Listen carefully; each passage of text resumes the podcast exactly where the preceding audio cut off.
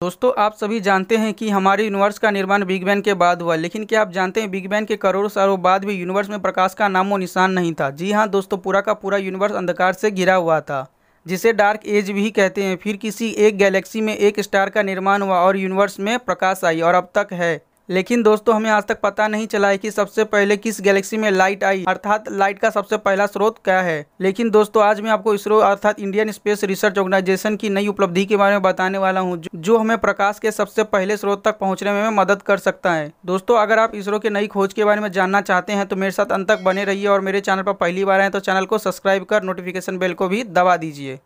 दोस्तों, इसरो और I U C A inter university centre for astronomy और एस्ट्रोफिजिक्स ने एक्सट्रीम यूवी लाइट की खोज की है, जो पृथ्वी से 9.3 लाइट ईयर की दूरी से आ रही थी। इसे एस्ट्रोसेट सैटेलाइट की सहायता से किया गया है। दोस्तों, आपको बता दें कि एस्ट्रोसेट सैटेलाइट एक मल्टी वेवलेंथ ऑर्बिटिंग टेलीस्कोप है, जिसे 28 सितंबर 2015 को P S L V XL की सहायता से इसरो ने लॉन्च किया था। एस्ट्रोसेट सैटेलाइट में मुख्य रूप से पाँच telescope ultraviolet imaging telescope, soft X-ray telescope, large area X-ray, proportional counter, cadmium, zinc, telluride imager होते हैं जो soft X-ray, hard X-ray, far ultraviolet light, near ultraviolet light और विजिबल लाइट के आधार पर काम करते हैं।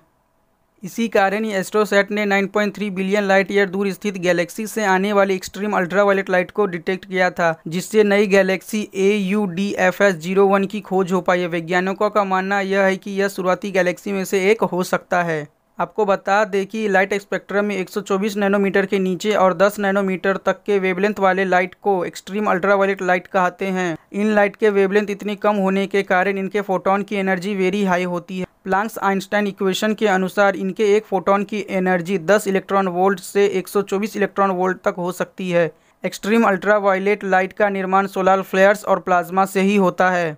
9.3 बिलियन लाइट ईयर की दूरी से आने वाली इन एक्सट्रीम अल्ट्रावायलेट लाइट का अध्ययन पुणे में स्थित आईयूसीए अर्थात inter university centre for astronomy and astrophysics में India, Switzerland, France, USA, Japan और नेदरलैंड के साइंटिस्ट ने किया था।